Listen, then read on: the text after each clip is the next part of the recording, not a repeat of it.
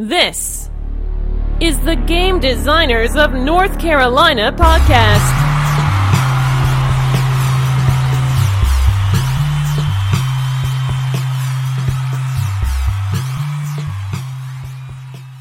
Hello, welcome to the Game Designers of North Carolina podcast, which is the worst named podcast in the business. My name is Matt Wolf, and I will be your host. Now, before I introduce my fine guest for this episode, I'd like to talk about this podcast for a moment because it is our very first episode. Uh, so, for some background, the Game Designers of North Carolina is a guild of tabletop uh, game designers who, you know, surprisingly, reside in North Carolina. We've been meeting re- regularly since April 2013 and when we started out, uh, most of us really didn't have a lot of exposure or experience in tabletop game design. And over the years, we've really learned a lot as a group. And so we wanted to kind of use this podcast as a way to share some of that knowledge. Uh, so the goal for the podcast is to present a lot of information that is pertinent to new designers, but also hopefully uh, offer some content that really any kind of tabletop designer can find useful. And we'll be sharing a lot of news of what our group members are up to uh, in the design world as well. So, with that out of the way, let me go ahead and introduce our guests. First guest for this episode is Mark McGee. Say hi, Mark. Hey, everybody. That's that's close to hi. That'll work. And our other guest is Burke Drew. Hey, Burke. Hey, how's it going? For our first episode here, our topic is getting started with tabletop games and specifically designing tabletop games. That seemed like a pretty good topic for the first episode. I Yep. think I think Burke, you may actually have uh, suggested this one. I can't remember anymore. Oh, cool. Well, good on me then. Yeah, gold star. Good job.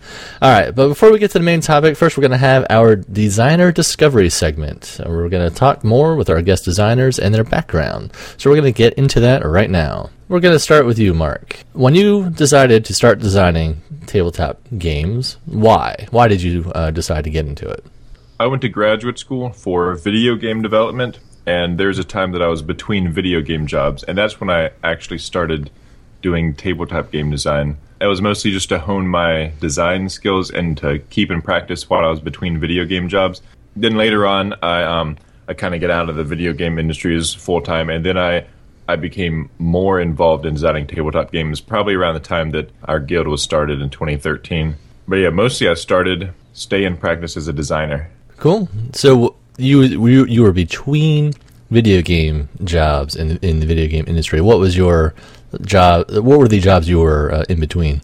When I started out, I was doing like Flash games and web browser games and, and small things like that. Later on, my, my most recent video game work, those are the place where we mostly made digital versions of existing tabletop games. I worked on HeroClix Online. Uh, the company made the iOS version of Qwirkle and Warriors and things like that. So that was kind of like a, a midway point kind of between video games and tabletop games. Very cool. Uh, Bert, same question for you. So, had, uh, why why did you start designing tabletop games? Well, I've kind of just been noodling on game design for a number of years, probably just 30 years or so, but nothing particularly um, as, as far as like a solid focus on design. And then a couple years ago, I heard about the, the 54 card uh, challenge that Dice Hate Me Games uh, started up, and uh, it seemed like a good time to finally just sort of indulge that particular passion that I had, which was learning more about how, how games work and trying to put some together and pull ideas that I've just been tossing around for years, try to put them into into action. So, and uh, as as things happened to turn out, I was at the Escapist Expo, and a number of the game designers of Carolina were there playtesting games. And so I kind of walked over, introduced myself, and they said, you know, you guys told me, hey, we've got a got a guild and we meet. And I was like, oh, sweet. so let's do this. And you've stalked us ever since. Y- Well, stalk. That's that's a scary word, but but yeah, essentially. I, I remember that. That was, um, I think that was the first or second Escapist Expo. I can't recall now. Um, it was the second to last. Um, Yeah. And then, then, yeah, then they stopped doing those, which is a shame because um, it, it was a nice, it was kind of a nice little expo that was in Durham, uh, North Carolina. it was great for me because I worked across the street. Just Oh, you just, Just yeah, walk yeah. right over, yeah. yep, just walk right over. So you said you were noodling kind of designs in your head for 30 years. What's the first kind of thing that you can recall that you kind of were just playing around with? First thing that I can remember doing was Avalon Hill has done in the past did a lot of uh, chit and hex games. One of my high school teachers uh, introduced me to a game called Third Reich, which was strategy in World War II. And I remember taking it, really enjoying that game and getting into this really deep strategy game, but decided I wanted to create my own variant that took it forward into like the Cold War in like post World War II. So without my teacher's permission, I started writing on his board and uh, figuring out, you know, totally making stuff up to how I thought it had all panned out. So and then from there, I got heavily into D and D for years, and and so that's somewhat like game design. You're modifying, you know, an existing system to kind of entertain people. I've always enjoyed that aspect of it. Yeah, that's actually a way that a lot of designers get started. They play a game, they they like the game, but maybe they don't like 100% of everything in it. And so they like, you know, I, would actually try to change th- this little thing or you know potentially a, a large thing. They will get the bug from from just doing that. I know that Ben Rosset, who designed Brewcrafters, his inspiration for doing Brewcrafters was that he didn't like how the cards in Agricola come out, where you know they're shuffled and you get dealt out. Uh, I can't recall how many cards you get dealt out, out at the moment, um, but he didn't like how that was just Right. I, I, suppose too random uh, for his tastes, and so that's how the design for Brewcrafters got started. And I think you can actually see that in the uh, end result. It has yeah. Uh, some similarities to Agricola. Um, it's not at all the same. I mean, it is a you know wholly d- distinct game. But yeah, I think you can kind of see the beginning roots of that thought process. Yeah, one of my first designs that I was working on was based off of a video game that I had made with some other people, but I I kind of wanted to take it in a different direction, but when you're collaborating on a group, you kind of have to make concessions and and projects go different ways than they would if you were the the sole you know creative contributor to the game. So that's that's kind of what I was doing too. I, I was trying to recreate something that I had already been a part of the creation process in, but just taken in a different direction that I had a little bit more creative control over. That's why I recommend the dictator approach. Um, that you that works out much better for well for me. Um, so, Burke, you've been designing uh, at least a little bit for, for 30 years now. And yeah. Mark, when you were in the video game space, did you do any kind of like noodling around like Burke did, like long before that? No, most of most of my design thoughts before that were very strictly, uh, you know, from the video game perspective, which is even though they're both kind of games, video games and tabletop games, they have very significant differences in the way that things have to be designed. Yeah, my brain was not anywhere near tabletop design anytime before, I would say, uh, after I graduated grad school. So, obviously, Mark, you have experience designing in the video game space. Burke, did you do any other kind of design work other than tabletop games? Not really. In college, I took a course which dealt with basically pro- taking a piece of software from start to finish, you know, design all the way through implementation. And the project that we chose was actually uh, was a was a game, and it was uh, we computerized Hnefatafl, which is a Viking game of chess. And um, I had was, no idea how to pronounce that until right now, so thank you. There you go. Well, that's how I pronounce it. So, but yeah, it was it was a fun process. We we focused a little bit more on just sort of the user interface than we did on perhaps the AI. We were scrambling around right before it was due. Well, the decision tree was huge because of the way the game works, and I won't take up our time explaining it. Anyone who's familiar with it knows that you can all the pieces move like rooks. So there's a lot of different positions they can move. So so we in essence we created sort of a random random moves to make it look like it was playing the game for the amount of time for the demo. fake it, yeah. We had to fake it because we um, we spent far too much time on the glitz and not enough on the substance of the of the game. And what year in college was that?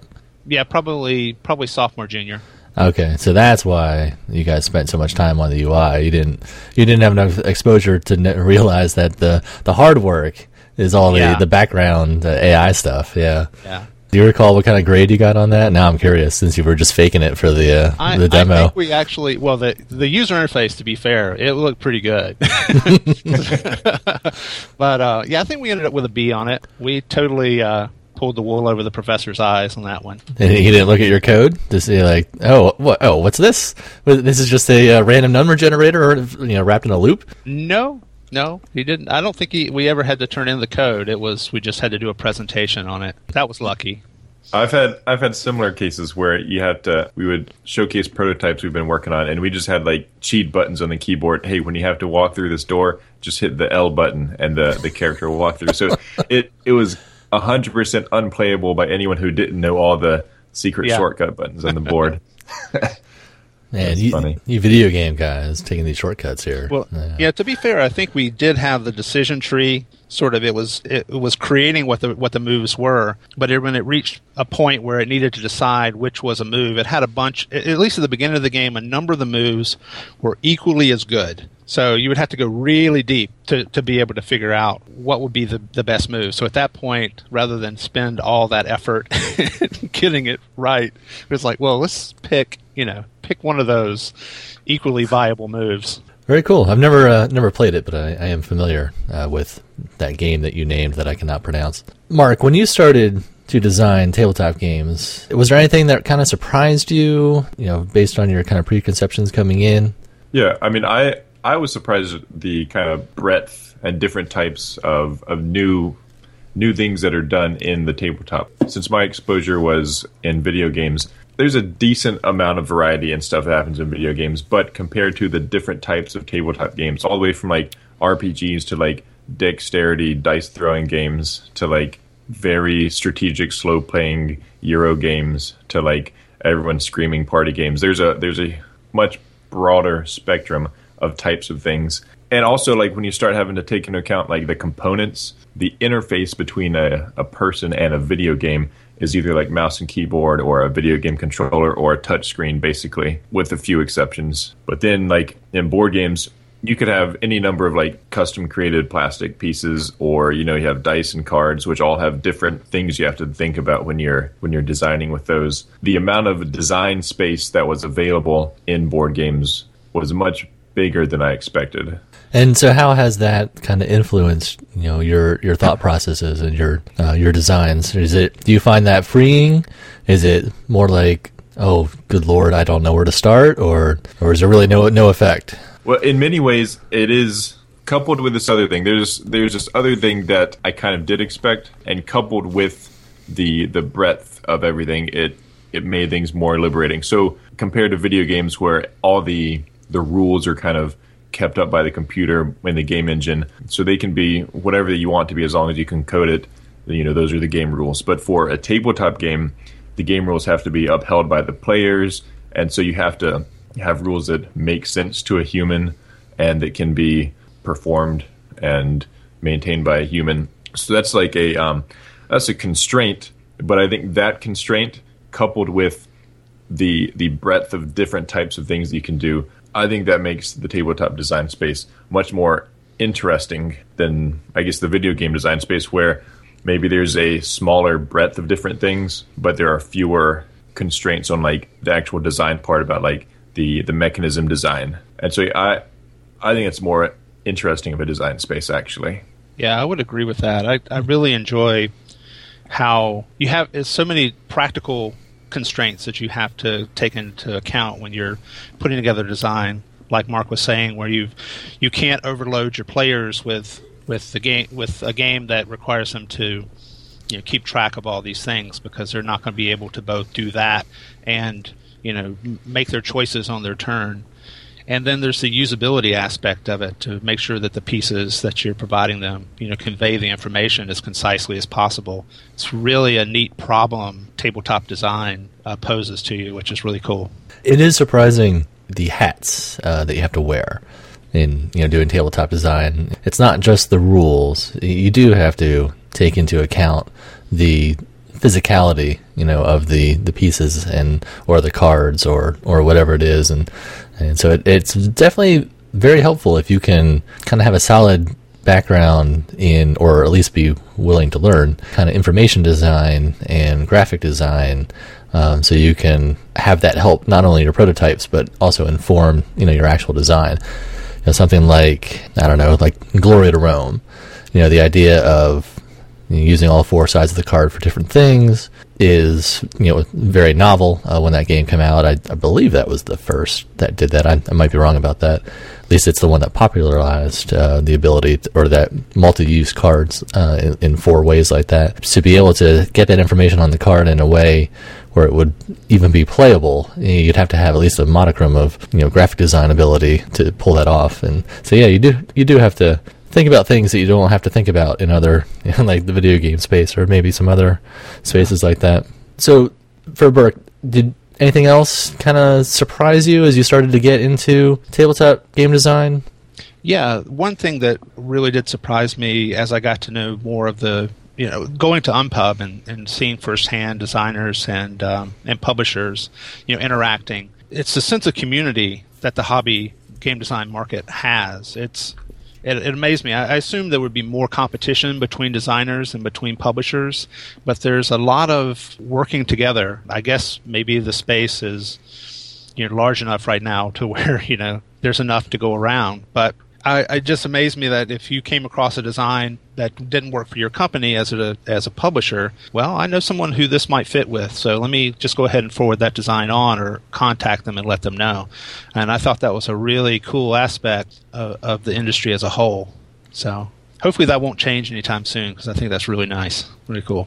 Yeah, hundred percent agree, and that that was very surprising for me as well. Uh, you know, coming in, d- designing, and seeing how the vast majority of people in the industry are just really nice people. I mean, still, you know, a lot of them are business people, uh, hopefully. Otherwise, they're probably not doing so well as a publisher or they're getting very lucky.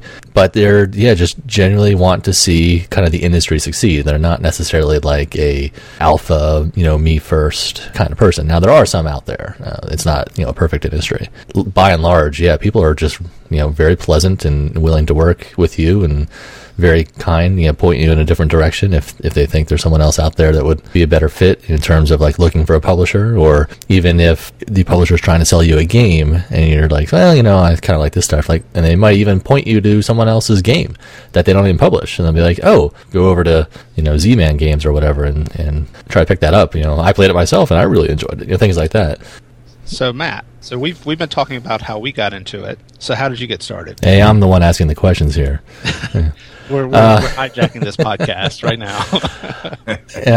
yeah, as I was uh, typing up the questions uh, a couple days ago, and I was thinking about my own answers for some of these, and I kind of dredged this memory up uh, in middle school, where my my friend Shepard and I we used to trace out new Mega Man levels on graph paper at lunch we loved playing Mega Man. Um, I can't remember which one we played. I, I, think it might have been like Mega Man 2 or 3. I don't know if it was the original Mega Man, but we played a bunch of them, and I know they have a, a bazillion of them now. Yeah, we just enjoyed the game so much that we, you know, we would, you know, a graph paper and, and uh, pencil and just you know draw out level design during lunch. I wonder what happened to those. It's it's been so long. I, I don't know if they're still sitting around somewhere, if they got you know thrown out or or what. I would love to, to find those. I'll have to I'll have to ask Shep see if he's he got those anywhere.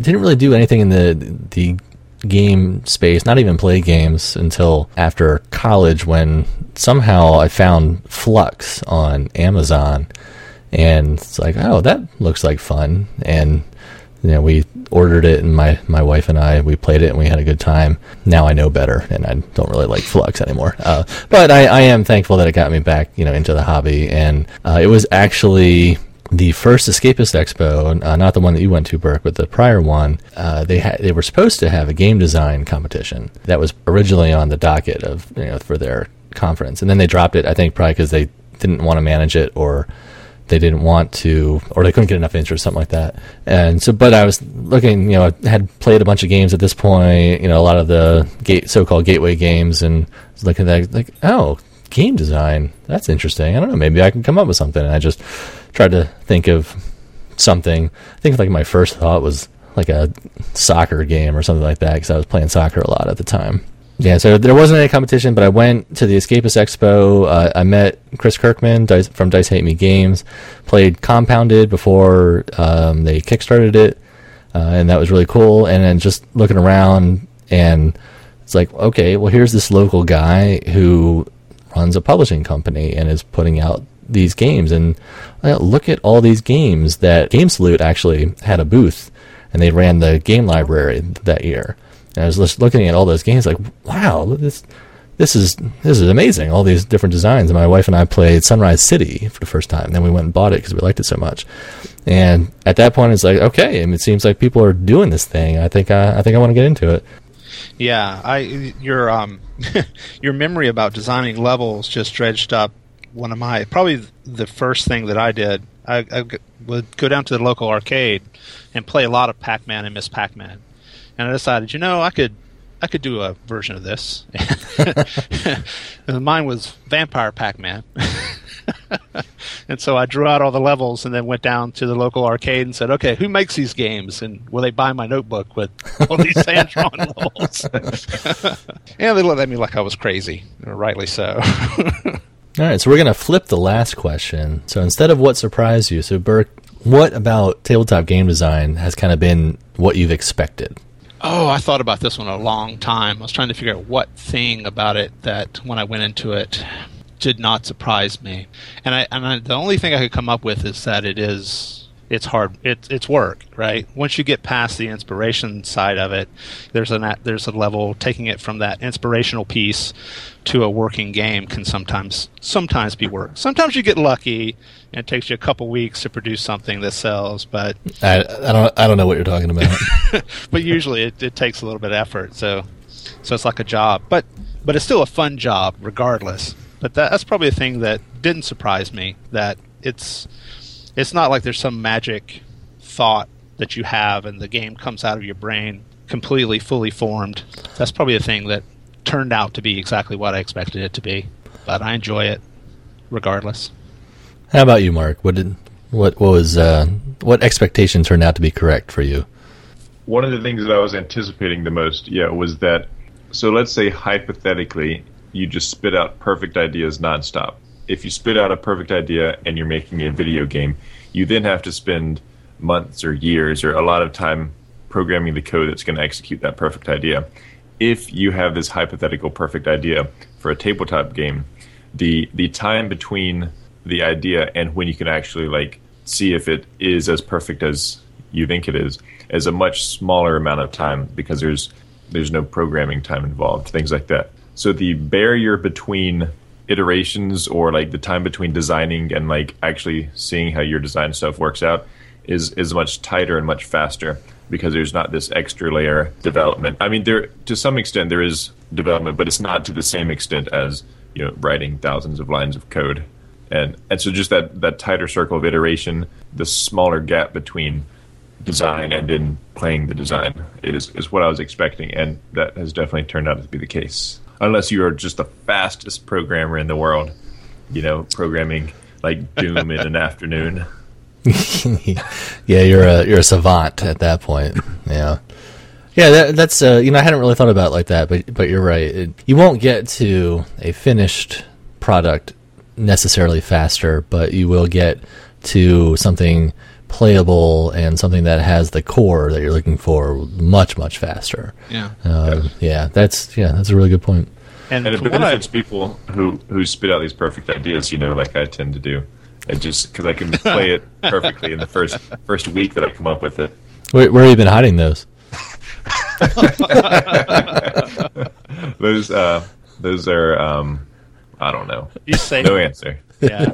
I'm gonna say uh, I think the computer game industry has has been picking up on what Mark was saying, and and, and I've read that a number of shops have started having their designers create tabletop versions of, of the experience they're trying to program so that they can rapidly figure out what the core of the game is before they spend all these all the resources that go into art assets and into you know testing programming and all that that's that's been an interesting sort of melding of, of the two sides of the game hobby uh, industry. Hmm. Yeah, I think one of the one of the bigger named video games that has had a pretty significant board game release lately was that Bioshock game. I. I know that other games have done that, but that one was like they had more publicity, and now uh, Portal is having one. You know, I think that that is becoming more of a thing that not just for the prototyping stages, but then they go ahead and like finish up the designs and make like a real board game that has a similar experience. Obviously, it's not going to be the same, but I think I've seen that more and more lately. I think they see that there's a good crossover there between the computer gamer and also the tabletop gamer. That they're not actually necessarily or actually two separate people. That they're actually just two different aspects of the same person. We're going to transition into our main topic for this episode. We are going to talk about getting started with designing tabletop games. So the first the first question here is if you have a new idea for a design, what is the first thing that you do when you have that new idea? So Burke, first, we'll go to you first. Now, the first thing I do is I grab my notebook. I have a design notebook that I keep nearby, um, and also have Google Docs, depending on what my current situation is, where I'm where I am, which is more convenient. But what I like to try to do is just to take everything about that idea that I can possibly think of at the moment and just put it down on paper so that um, I can you know continue to sort of noodle on it and, and to play around with it sort of in a you know maybe sort of a mental exercise to figure out if there's a game there or how I might want to tackle it. But that's the first thing, and I'll I don't know pages of stuff sometimes. It just depends on the on the on the idea itself and how you know how deep it is. Sometimes it might just be simply theme, mechanic, question mark. you know, what, what, is there something in here? Is there a game in here? Is there a way that I can twist this around or find a unique angle on it? Sometimes I'll move on to doing something, you know, like going to like an early stage prototype where it's you know just I have a bunch of components sitting over here next to me and I'll pull them out and start playing around with them or writing on blank cards that I have. And other times I'll just let it sit for a while and then come back to it. Just really depends on how the what state it's in when I'm writing it down. Do you when you write in your notebook, is it like you're writing words like in sentences, or do you have like pictures and like arrows and stuff, or how? Do, yeah, how do you structure your ideas yeah, in your notebook? so I, I do. It, it's a it's a mostly words, but sometimes it's pictures. You know, like I have like a lot of stuff written on this these pages with a couple pictures.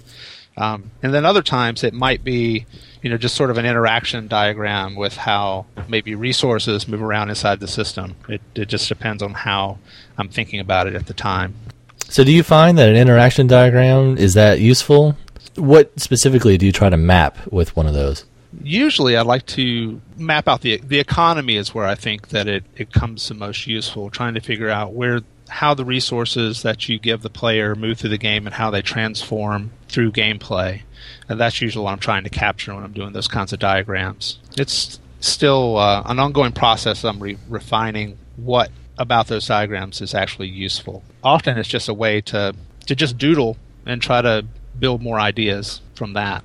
Yeah, that's that's pretty funny because that's like exactly the same as my answer. I have a notebook and usually I just I write out like maybe one sentence about what what kind of the core hook to the game is. Then after that, yeah, if I have more ideas, uh, yeah, I just write those out. Part of that is so I can give the idea some coherence, but a lot of it is so that once I have it written down, I don't have to spend any more effort remembering what it was, and so then I can go ahead either thinking about the next thing yeah. or something like that. But I and I also do the diagrams. I I've always called them just um, noun and verb charts. I have I write the nouns, which are like the parts of the game, like cards or dice or tokens or whatever, and I put those in little circles, and then I draw an arrow from that circle to the circle that has another noun in it, and I write like the verb of how they interact. So like tokens would have an arrow pointing towards uh, sheep or whatever, and then like the word the verb like buy, so tokens buy sheep, and then I try to fill that out so that all the parts of the game have you know multiple interactions with different things. And that that's kind of how i make a preliminary gauge about like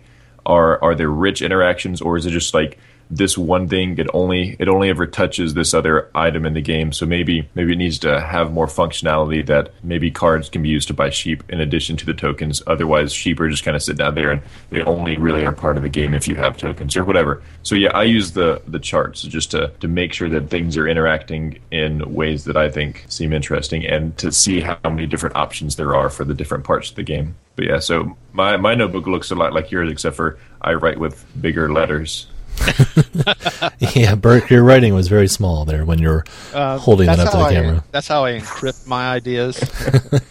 if no one can read them. yeah, I, I, do something uh, similar. I, I, just I have a Google Doc where I'll I'll dump out whatever it is that I'm thinking of, and I don't generally don't keep a notebook like a physical notebook. Um, my Google Doc is my replacement for that, and at the moment it's like 30 pages of different ideas. Um, sometimes it's just nothing more than a mechanic. Like I have this idea for a worker placement game that uses tiles where you can put them on top of others, but it's going to cost you more, you know, the more that are there, and you can lock it down by putting two back to back of your own, and that's it. Yeah, I don't have a theme, I don't have any like right. anything beyond that, and that little thing right there might be completely broken. I don't know. I haven't haven't thought uh, too much more about it at the moment, but it was a way to to get it out of my head, you know, like Mark said, and to get it quote unquote on paper, so I can you know focus on other things. And I think I think that practice is uh, really important for designers to do, so they can focus on whatever their current design is and not get distracted by you know the the new shiny uh, idea uh, that that they have, and that's something I think earlier on in the life of, of, the the group, some of us were bad about of like just well, you know, I ran into a a roadblock with this one. I'm just going to jump to the next new thing and never finish anything. Sometimes that can work, you know, if you if you have some idea that is is just burning a fire, you know, in your in your brain, and you're just, you know, I I'm feeling really good about this. I'm just gonna I'm gonna go with it, and we're gonna see what happens. But other times, you know, you were so close on something else that you were working on, and now you got distracted. You know, you never go back to it. And so, yeah, I think I think that that practice is uh, a really good one to try to get into um, as a, as a designer and getting your ideas out, let them roll kind of in your mind a little bit more. I know some. This is to transition to our next question. Some people they, they say you know get your idea to a paper prototype as soon as possible and play test it. I'm actually the opposite on that. I I, I prefer to you know write the idea down or type it up and then walk away from it for a little while. Let it sit and when I come back to it, you know, a couple weeks later, usually I'm going to have more to add to it, or I've thought through it more. A lot of times, I'll, you know, without ever putting it down on, on the table, I'll, I'll realize, oh crap, you know, that thing, that's not going to work. And, but instead, we can go this direction. Maybe, maybe that would work, you know, a little bit better. I think there's a lot of benefit to, to waiting, you know, before you actually prototype something. Uh, and when you, after you had that initial idea yeah, I would I would agree with that, and and I often find that it's part of my process. I, I don't know. It's when I um, I'll wake up in the morning and I'll have whatever ideas that I went to bed thinking about, whether it's I played a game that just really cooked my brain or just kind of caught on, I'll wake up the next morning and I'll have a lot of ideas around it. So I rush and find my notebook and start writing things down. So letting my brain percolate on it sort of offline works out pretty well for me as far as generating ideas. We can talk about you know going from the idea to full fully implemented. That's a whole other thing. But uh, and, yep, that's going to be the next question too. yeah. So, Mark, how how long do you normally wait between when you get an idea and then putting it, putting it on the table? Is is there a typical kind of time, like gestation period, or or does it just kind of depend? I, I feel like I'm super slow, like especially compared to other people in the group. When I see like they come to the the meetings and they have like a, a different game idea to try out like every month or two, and then I have like three games over the span of three years or whatever that I'm that I think got to the point where I actually want to to try them out. Because yeah, so I I do a similar thing as you do, Matt. I I write this stuff down and then I leave it, and when I come back to it, either it's kind of developed more and I've got more stuff to add to it or maybe I can see it from a different perspective, and I'm like, well, that's probably not going to do what I want to do, and then then I just decide let's let's just leave this one on the paper and not really go any further. Yeah, and it's gotta when I come back to it, it's gotta still have like a hook that I think is neat to it, and a lot of times initially I'm like, oh, this sounds really cool, but then when I when I tell it to myself like a month later, I'm like, oh well, that's not really much different than any other thing that is out there. So so yeah, a lot of them just die after I write them down and look at them a, a month later. How about you, Burke? What, uh, you know, what's your typical time between idea and actually getting it into a prototype form? Well, I mean, it can vary. If it's a an idea that seems like it's got some legs and I've written quite a few notes on it, I'll try to sit down and at least start playing around with the pieces and see if that further, you know, expands the idea by, by taking it from mental down to a physical state. A lot of times, before I even get there, I, I will spend a fair amount of time continuing to think about it and, uh, if you will, daydream about what aspects of it to, to move forward on. If it's a really good idea, I might let it sit for, you know, three days. Be very specific. That's right. Wait three days before you call your game and see Yeah. if they're interested. Yeah. uh, or or count to ten before you prototype. That's usually a good. Very But- good advice. Yep. But to Mark's point, it's it's probably better to to wait a little while, let it sit, let the um, sort of the passion of the idea cool just a little bit, so you can look at it more uh, in a more logical way to see if it really has some legs or if it just felt cool. Yeah, yeah, I completely agree with that. I, I've had ideas that I initially was like, "Oh man, that is awesome! Thank you, brain, for giving me that idea because that was, you know, that's beautiful." And then a month later, like, what in the world? That no, that's stupid. That that's not going to work at all. And so yeah, I think I saved myself a lot of aggravation by not doing a prototype immediately and just yeah letting it rattle around in my subconscious and seeing uh, seeing what else my brain can kind of contemplate about that thing. All right, so after you have your idea and you decided that okay, it's time to make a prototype. What's your method of making that that leap from idea to prototype? So Mark, we'll start with you. Yeah, a lot of times I'll just draw some stuff on some cards or some paper, and I'll I'll kind of play through the motions by myself, pretending to be like multiple players or whatever is necessary. Yeah, usually it's just writing some stuff down on some blank cards, and it's just barely enough components to actually test out the core mechanism that I want to see if it works. Yeah, I'll, I'll just play it solo until I've got it figured out enough to know that it won't like immediately break when a real person tries to play it. And every now and then I'll like you know take components from existing games if if it's kind of got the same sort of needs like like Uno cards if I just need a bunch of numbers and colors things like that. But yeah, usually it's just yeah the bare minimum required, and then I kind of play it solo as much as possible. All right, how about you, Burke? What's your your Okay. method? Two methods. One is uh, is is similar to what Mark was. One's was good, one's bad. Yes, actually, I would say one I would not advise, but uh, but yeah, I, will sit down with. Uh, I have a bunch of blank cards, and if I'll write out numbers on them, whatever needs to be. I've got rage decks, just a variety of different things. Pull out the components I need to sort of play through the idea at its barest stage to see, you know, or the barest uh, components to see if it actually will work out. But then there are other times when I will indulge myself, pull out InDesign or Inkscape, and actually do a little bit a fancier prototype. And and sometimes I do that to kind of keep if if I've been working on something for a while to try to keep my motivation going.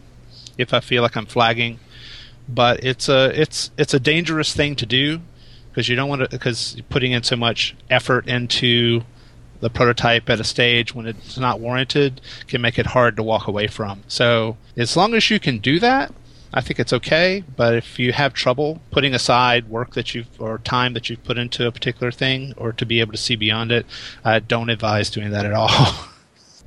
So you, you you said something really interesting that you you find it motivational to make a nicer prototype if you're if you're starting to get like discouraged.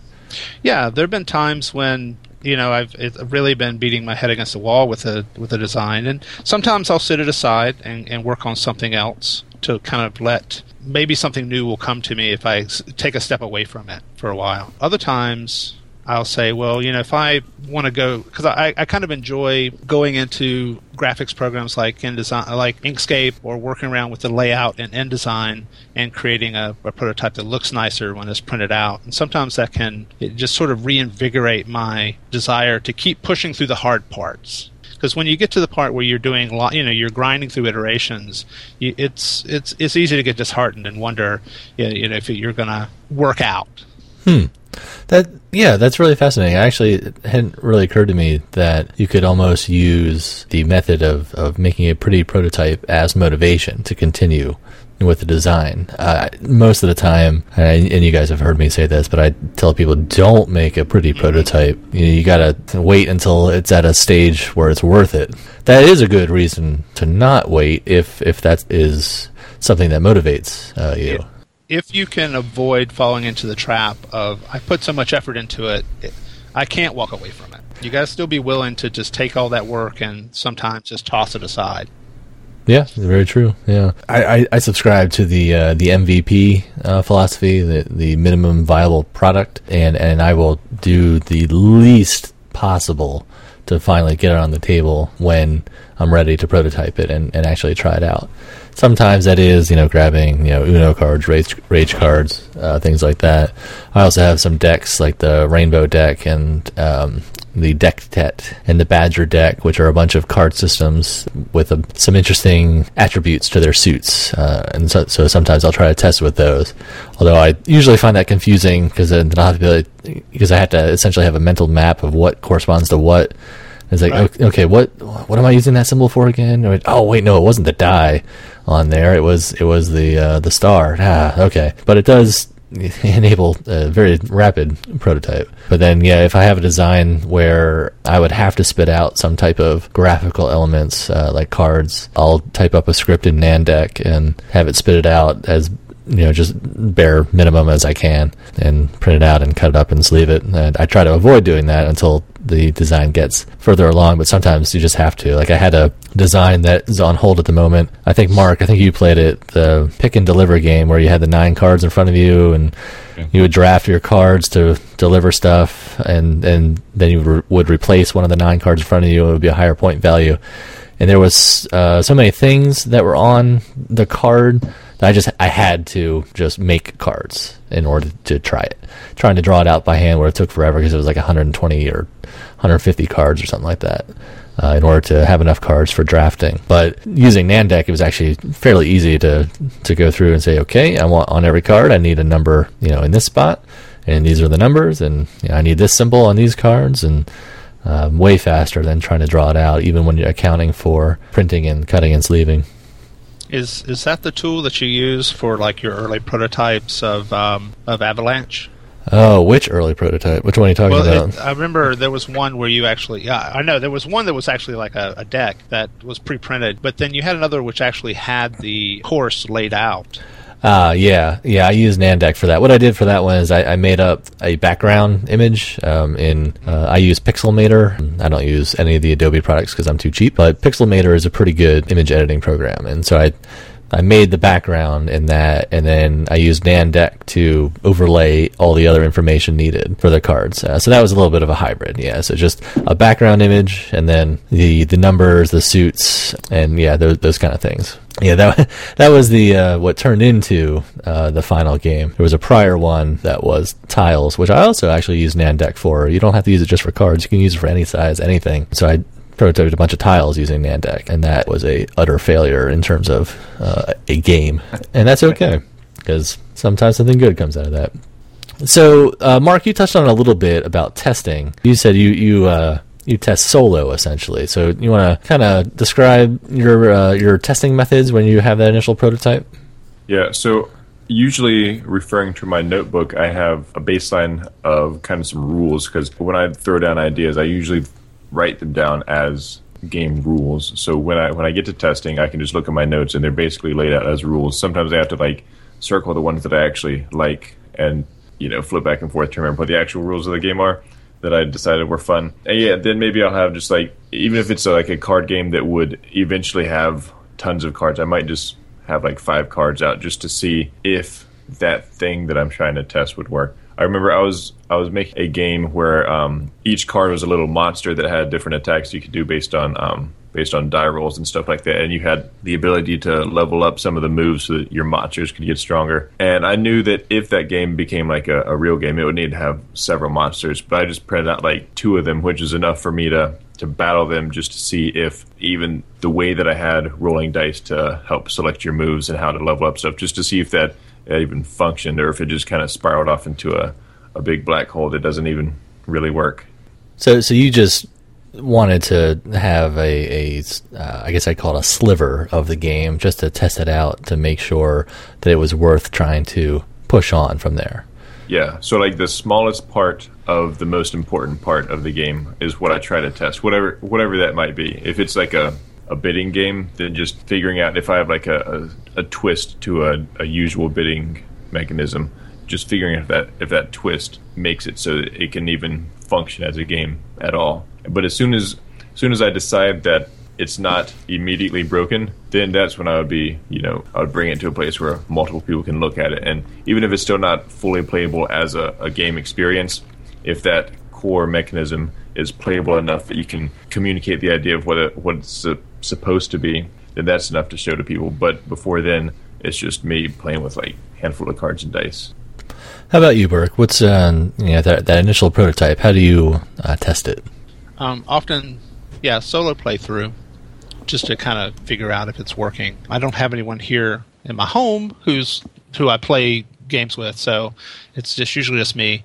And then I'll take it in, of course, to one of our design meetings when I'm comfortable with it. But really, one of the things that I've challenged myself with going forward is to put my designs on the table sooner, sort of break through and just get it out there when it's a bit more raw in front of you guys. I think I tend to hold back a little too long before I get it out there on the table. That's my uh, self um, improvement moment to get that out there sooner, because I think there's a lot, you know, there's a lot of advantages to getting it in front of people, seeing what really is working and what isn't, besides just sitting there playing with it yourself.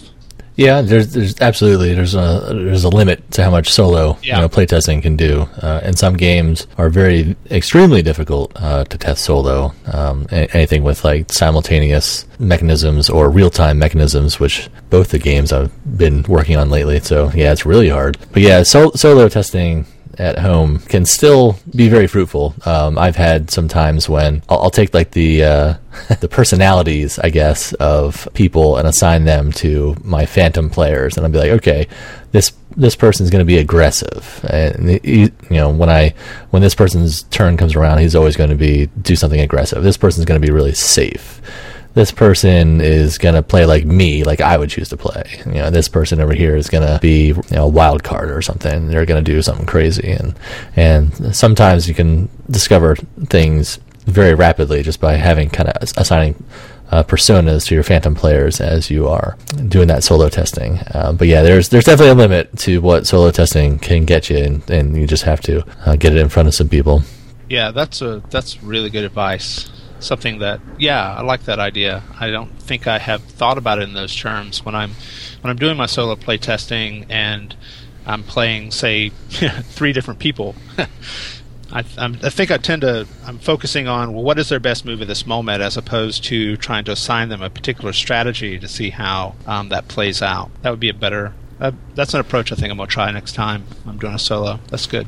Yeah, I think it for the most part it works well. At least you know in the initial stages. Um, when you get later stages, uh, you'll have diminishing returns effect essentially. But in the, in the initial stages, Yeah. um, yeah, I think it's pretty helpful. Some of the personas that I use, I always try to make my dummy players play the worst possible move just to see how quickly things turn really stupid. Okay. If it- Is that every make- single one, or like just one of your of the, the Phantom players? It's well, it's usually yeah, usually just one. But I try to make that player the player who is purposefully either trying to ruin it for everybody else, or that player who has just decided to make the most incompetent moves and see if it's still possible that they're having interesting or meaningful decisions at all after they make a lot of really horrible moves. Because I guess especially at the at the beginning stages where it's almost guaranteed to be broken, I try to figure out where the most obvious points of where it could be broken are, and and it, yeah, the dummy players like true dummy players. Do you give them names?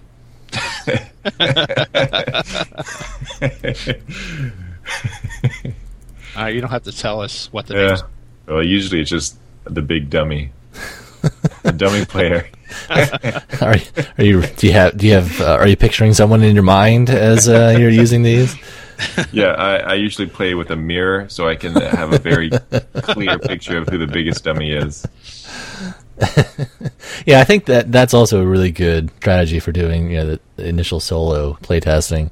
How how quickly can the game devolve into something that is unplayable? Now the the one danger with that, depending on how complex the design is, is you may not actually realize what the dumb move is. If it's a if it's a more simple game, it's it's going to be obvious. But sometimes, uh, you know, if you're designing anything from like a midweight euro up, um, it may not be obvious, and and that's the point where you know you'd, you'd probably have to open it up to some some external testers.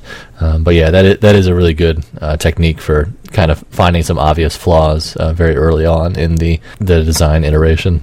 All right, so now that you've you've got your your prototype, you know your initial prototype built, you've done some solo testing, most likely, uh, if if it's possible and you're ready to put it in front of people. So how do you get over the fear of putting your game in front of people? So so Burke, you you first. it's uh, like like I was saying earlier. It's it's one of the areas where I'm I'm working on it. But but yeah, you just have to just have to move forward with it because you're not going to move the design to its uh, next stage until you get it in front of people. And fortunately, we've got a really good crew that come to the meetings for our game design club. So I usually feel pretty comfortable when I'm putting it in front of them. So that's not a big hurdle once I get myself to the point where I'm ready to show it. Uh, but like I said, I, t- I tend to hold on to it longer than is than is necessary. But yeah, I don't have a good a good answer for that one. I'm afraid. I think a lot of that comes from just the experience of having done it a few times. And if you if you have already done a game that you think turned out okay, that kind of gives you the confidence to maybe think, oh well, this is not going to be the one game they remember me playing out. And if it if it turns out that it sucks, they're going to think that I'm the worst game designer. so if if you have yeah. any sort of past histories or just experience putting stuff in front of people, I think that makes it a lot easier to put something bad in front of somebody. yeah, yeah, I, I think that's very fair. Yeah, you, yeah. It, it's definitely helpful. Like you know, Burke, like you mentioned, that you know, I, I do feel like you know, we have a good uh, group of designers who are caring but honest, you know, yeah. not afraid to, to tell someone what's wrong, but not going to try to just dump on someone. Like we had someone who had a zombie game. Um, they came to a meeting uh, once at Atomic Empire a couple months ago for the first time. I, I we haven't seen them back yet. They they might come back. Don't know. It it was it was rough. It was really rough. Uh, and I think um, this designer thought that it was much further along in development than it really was. And uh, Drew and Josh and I play tested it with that designer, and we tried to very uh, gently indicate the true stage of that design, um, and not sure how well that was received. In general, yeah, I try to honest but not hurtful, and yeah. that a, that can be a, a fine line. Oh, being upfront about where your game is when you throw it out. I you've reminded me um, in some of our game design meetings, like someone will come in and they'll be like, "I have this game idea and it's not really working, but." I kind of know what I want it to do, and I have some stuff that almost works. Do you want to come, you know, push pieces around the table with me? That presenting it as that, if it if it doesn't work, then it's not like we're let down because we expected something. If it works at all, then it's considered a big success. So, right. so even yeah. just kind of under promising or or at least being honest about the stage of development, I think that that also can go a long way. That, that's true. I mean, recently, the design that uh, that Josh and I are working on, you, Mark, you sat down with us. And we're like, okay, we've got this idea for what this theme is, and we know that there's going to be crowds of people, so we want them to move around. And we just kind of sat down and just we started calling it play storming you know, just sort of moving through. And uh, I, I, hope you patented that name because that's no, brilliant. I think, I think Daniel owns that. Oh. Um, I think he for, I think he was the first person I saw who, who used it, but I've I've since uh, adopted it. Because I think it's a it's a really useful tool that if you can you know you've got people that you're comfortable with, and, and designers are really good for sitting down and and working through it because you know they're going through some similar things with their design, so you'll get a lot of good feedback and a lot of good ideas into how to make um, to move your design from just that sort of inception stage to something that's playable, which is good. But of course, there's a pitfall to that. I mean, if you don't have a firm idea of where you want to go with your design, you can get off track pretty fast with everyone else having a different point of view and, and where the design should go. But still, it's a useful tool if you can manage it. Yeah, I remember that when we play tested that design that, that you guys are working on, and you were like, I know we wanted to have kind of these cards out there, and there's people, and they need to move to try to get over here. And that was that's mostly what I remember as it starting out. Um, as then we would just kind of we would just pretend like we knew the rules and like oh yeah. So then you just pick up these people and you just you know they move like this, and then we just made up something as if it was the actual rules, and then sometimes it was good and sometimes it was not good. Yeah, yeah, that really that really did help. It was neat. Yeah, and we've got all those notes written down, so we'll figure out which ones, you know, to to incorporate into the next iteration. but it was good, good time. I, I think that that's really, uh, really a good point to be cognizant of where your design is, and that can actually be really difficult. Um, you can think it's way further along than it, than it is in real life. You know, if you have a good handle on where your design is, I think that is a, a really good way to present it properly, and also flat out ask, you know, telling people, okay, when we play this, I'm looking for this type of feedback. You know, all I'm looking for at this point, you know, for example, is does it work? Period. Is this, is it worth continuing on? Or it could be something like, okay, you know, I think this is uh, in pretty good shape. Uh, what I'm looking for is uh, if anyone can break it. Those are pretty much the the two endpoints of you know, design cycle. But yeah, if you if you can be if you can give uh, some specificity to your playtesters and what they what you're looking for from them, uh, that can also help in terms of yeah. the type of feedback that you get. Yeah, and it helps them focus their thought process as they're going through and testing your design.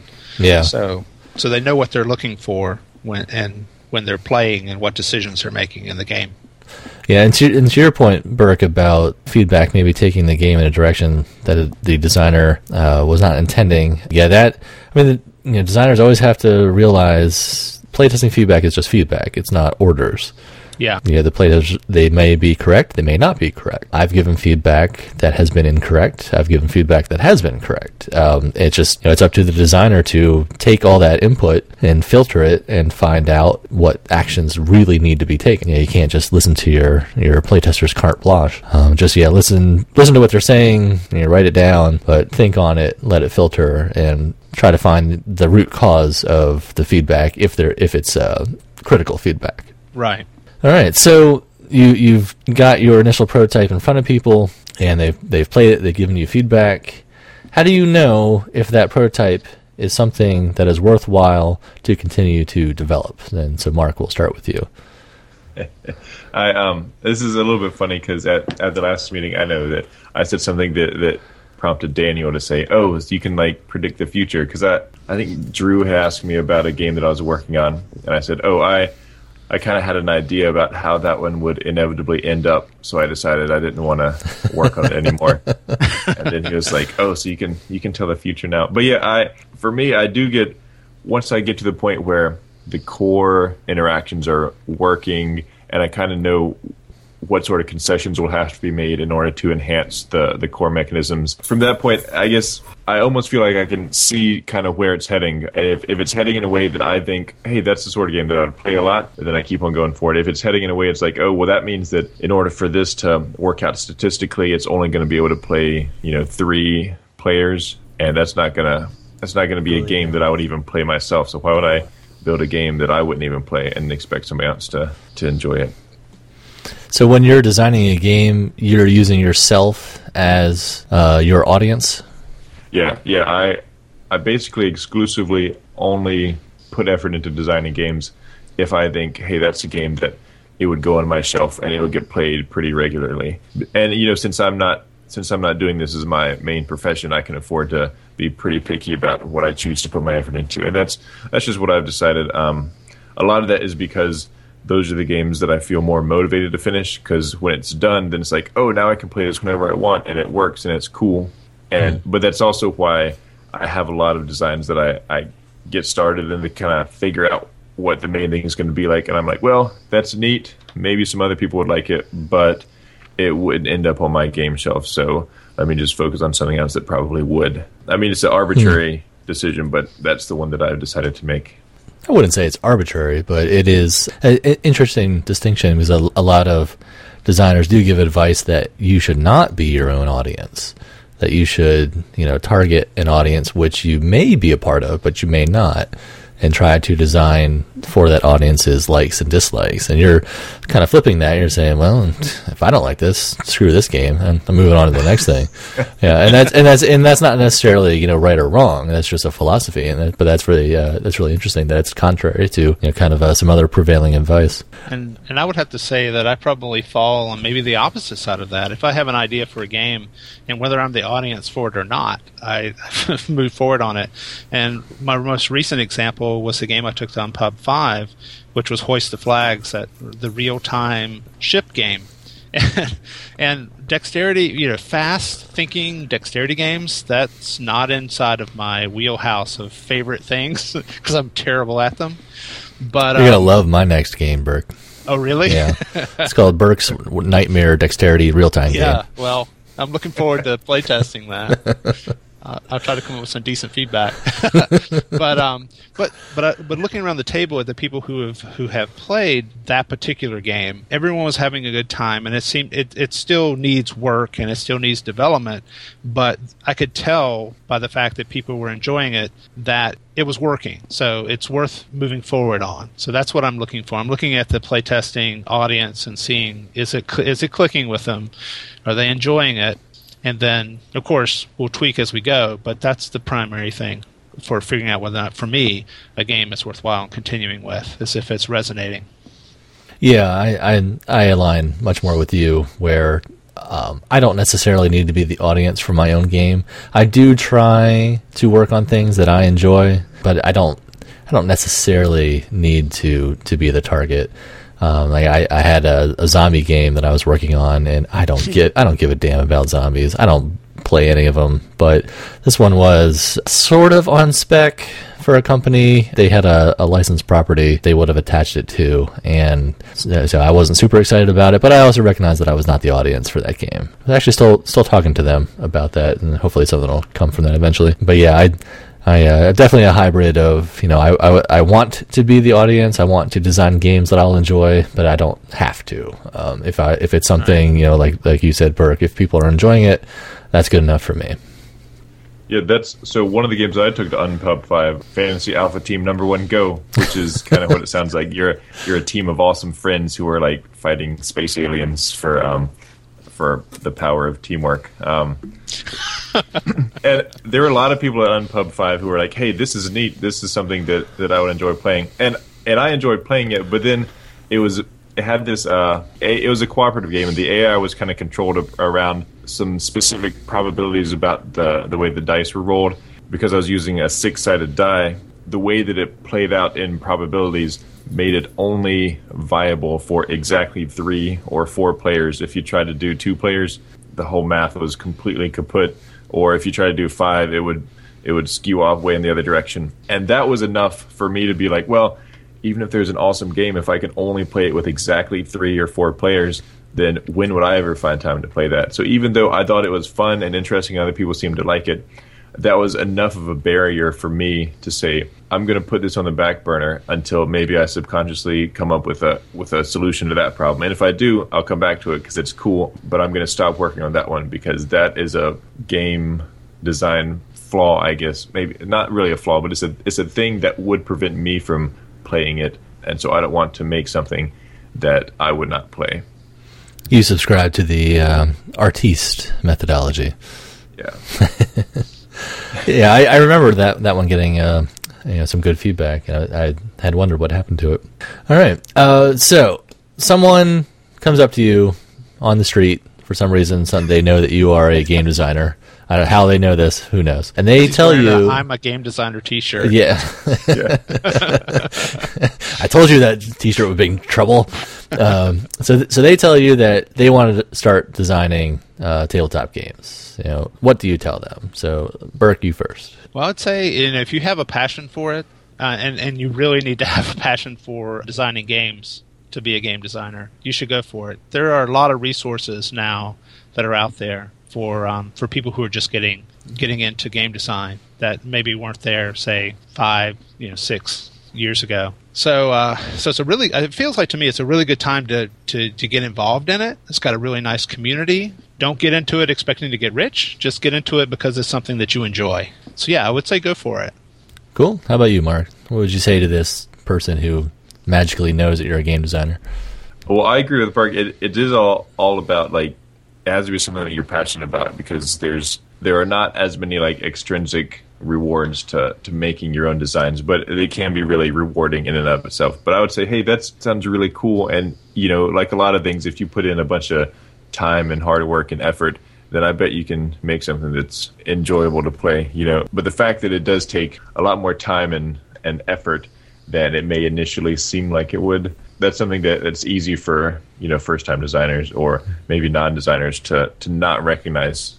Yeah, that, that's true. Um, that ties back to something we were talking about earlier. That you know it is work, and it, it is perhaps more work than someone might realize. You know, from the outside looking in, sometimes it's yeah. I don't know. If you look at a game like No Thanks, have you guys both played No Thanks? Yeah. I actually I haven't, but I, I Oh, know enough about. you- Yeah, we need to rectify that. You lose your Am gamer card. you, you will be in ten minutes. Uh, no. um, so, so no thanks is you know a relatively simple r- game rules wise. You know, there's really not a lot of uh, rules. I am certain that the amount of work that went into that game is significant. It wasn't that you know the designer just sat down and was like, "Oh, I'm going to write down these rules and uh, let's go test it." And hey, that just works. You know, to come up with the numbers on the cards, to come up with the right number of chips, to come out with you know the the right rules for just the uh, the mechanisms for what you do on your turn. It's you know it's a relatively simple game, at, least rules wise. But yeah, I, I'm certain there's a ton of development that went on. I guess if uh, if someone asked me this, or, they came up to me and said they want to start desi- designing games, um, I would ask them why. And and I don't mean that in a flippant way. I mean that like what is their motivation, and. and uh, what is wrong with you? Why do you want to do this? No. Why do you want to do this? No, it, it would yeah, just to make sure that they've got the right expectations and they they're going into it for the you know with the right mindset. You know, if they're going into it thinking, yes, I'm going to make lots of money. eh, I mean, you can make money, but it's not likely. Um, it's only the designers who sell a ton that are going to make you know the real money. If that's your motivation, eh, that that's probably not probably not a good uh, motivator. Maybe you actually should be a publisher instead. You'll you have the potential to make some money that way. But yeah, that's I I, I basically want to find out their motivations to see not so they're not set up for disappointment essentially. Oh well, okay. So I, yeah, I was okay with their disappointment, I guess. Well, you know, I, I don't want people to get you know disillusioned. I suppose right. I would put it but that no, way. that's that's a very valid point. It's like making sure they understand what they're getting into. Right. It's, it's, it's important. All right. So the last question I have here, uh, Mark, you're first. Uh, what advice do you have for a first-time designer? Something different than we have already mentioned. I think it's important for a first time designer to. I think there's a lot of people who will give first time designers a lot of advice. And some of the advice that I would give a first time designer is maybe don't always heed the advice that people give you because that can that can kind of cramp up your dreams, you know. If if you really this is like meta you- advice. This isn't advice. This is meta advice. I'm telling you something, but don't listen to it. Because once once you start like having all these rules that you have to follow about this is how you design games and this is this is the procedure you have to like play test it this many times or whatever.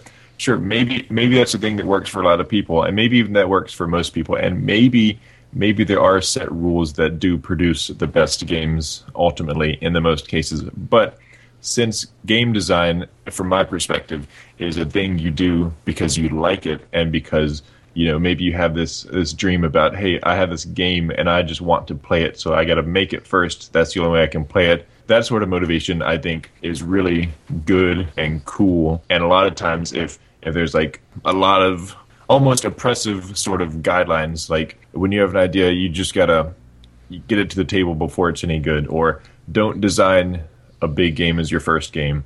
Or playtest playtest playtest you know those sort of things that everybody says. I think those probably come from a good place. In many cases they might be right. But if they make it unfun for you to design then i would say completely ignore those guidelines i'm really great at ignoring advice. That's uh that's one of the things that has kept game design really fun for me is how much stuff i can just completely ignore That is your game.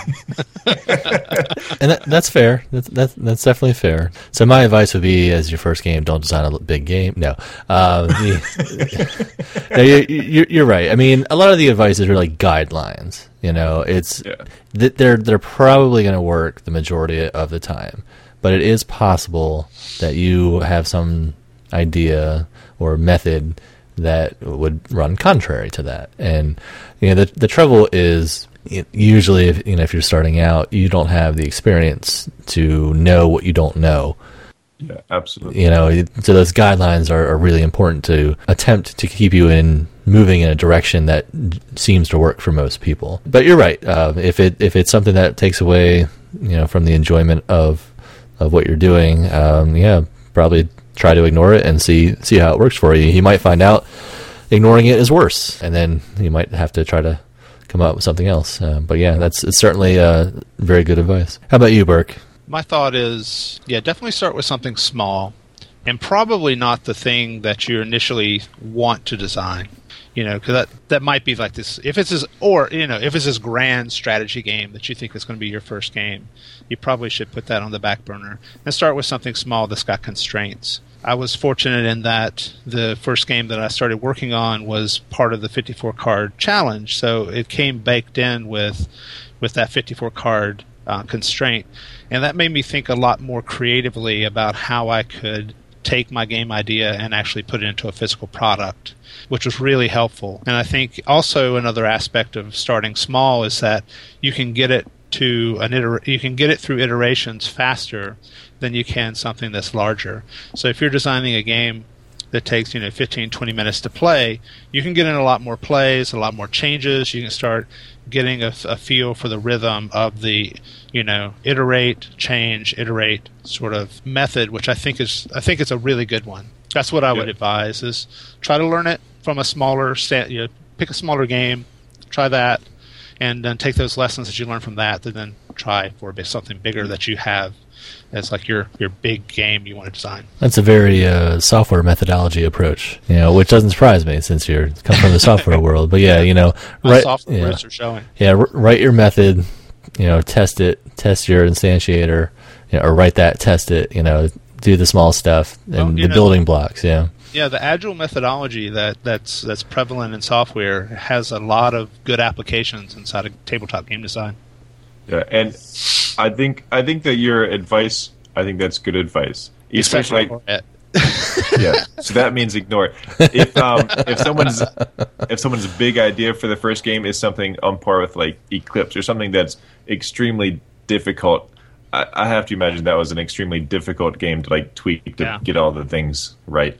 But if that's like your idea for the first game, you could just go for it. That's your first game, whatever. Learn along the way, take forever, and maybe never get it finished. Or like like you were saying, Burke, and I think this does have. I think this is also good advice. Yeah, like if you hold off on that, design some smaller, easier things. Then when you actually go to design the thing that you are dreaming about, a big part of it is that you are now better equipped to actually make it happen. So even though kind of put it on the back burner for a while, what that has accomplished is that now it's something that you you are capable of doing, whereas you may not have even been capable of getting through it if you did push if you did try to push through it for your first time. So that's to say that my advice is also sometimes advice to ignore.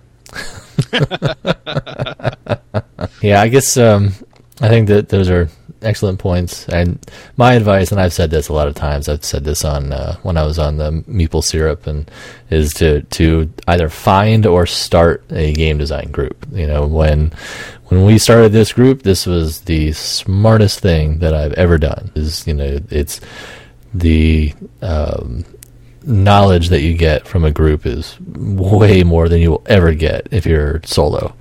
Uh, and and because tabletop games are having such a resurgence, there's probably a pretty good chance of wherever you live that there's people around that are interested, and they, you know, they might be like us, where we didn't yeah. necessarily have a ton of experience when we started, but you, you know, you kind of grow and figure it out together. So, we're going to do our last uh, closing segment here. We're going to talk about some group news. First thing is Avalanche at Yeti Mountain is now funding on Kickstarter. Uh, this is my game that's funding. It's coming out from Green Couch Games. It is currently just about 50% funded. It's been on Kickstarter for three days, so that's pretty good. It is running until October 1st. So you've got plenty of time to go back if you're listening to this, or at least go check it out. This will be uh, my second published game after Wombat Rescue, and I'm really happy with how Jason Kotarski, the publisher, is handling the production of the game and the pro- Kickstarter process, and really ecstatic about the illustrations that Adam uh, McIver has done. That that guy's just yeah, he's amazing. He does everything. But yeah, so check it out on Kickstarter. And hands down, it's got the best gameplay videos out there. that crew, that crew yeah. you recruited, awesome. It is awesome. true. It is true. Yeah, especially the guy who was wearing horns uh, while he was playing. Uh, so, group member Lou uh, Pulsipher, his latest game, which is Sea Kings, uh, had a successful Kickstarter last year, and it is now available from Worthington Publishing. I'll include the link in the uh, show notes, and but that one apparently is uh, being received very well, and production was done very uh, nicely. I'm not sure whether that's on time or whether it was running late or early, uh, but it is now available. Group member Eugene Shenderov will be running a Kickstarter campaign in early September for his new game, Comrades and Patriots. Uh, and that is a casual gamer friendly game, uh, according to Eugene. I'm not sure exactly which date he's launching. I believe it's going to be the uh, second week in September, uh, but that should be coming pretty soon. Mark, you want to talk about Five Elements? Yeah, so Five Elements is a game that I've been developing for a while. I'm going to be going to MaceCon later this year. That's in Charlotte, North Carolina, in November, and I have a um, I have a table where I'm going to be demoing that for a while on Saturday. And I really like it. It's one of the games that I made that I would play a lot. so if anyone would be interested in that, I will be showing it off at MaceCon. So give the uh, the 30 second elevator pitch in case people uh, want to go find it. Yeah, so at Five Elements, the world, the era of the world is is kind of coming to an end, and so everything's collapsing. But before the whole world collapses, it's your job to go extract the essence of the five elements, so that so that later on we can rebuild. And the hook is kind of the five elements. Whenever their energies are used, rather than being depleted, uh, they just change states. So you have fire that burns stuff up into earth, and out of earth come springs of water and water evaporates into wind, and wind blows in storms with the lightning that strikes and catches stuff on fire, which goes to earth, and you know it, goes around in a cycle. And so there's um, there's dice that have these elements on them, and during the game you're rotating your dice around this cycle, and you use that to, to buy cards and to to make sets and to to extract the essences from your dice. So yeah, that's that's a game that I've been working on for a while, and I'm really I'm really satisfied with with how it's playing right now. And so I'm just trying to get it out there so other people can play it and uh, and kind of see what it's all about. And and I want to know kind of what other people are what they what they think about it when they play it. Don't you also have a print and play of it available somewhere? Yeah, yeah. On Board Game Geek, there's a print and play version available. Yep.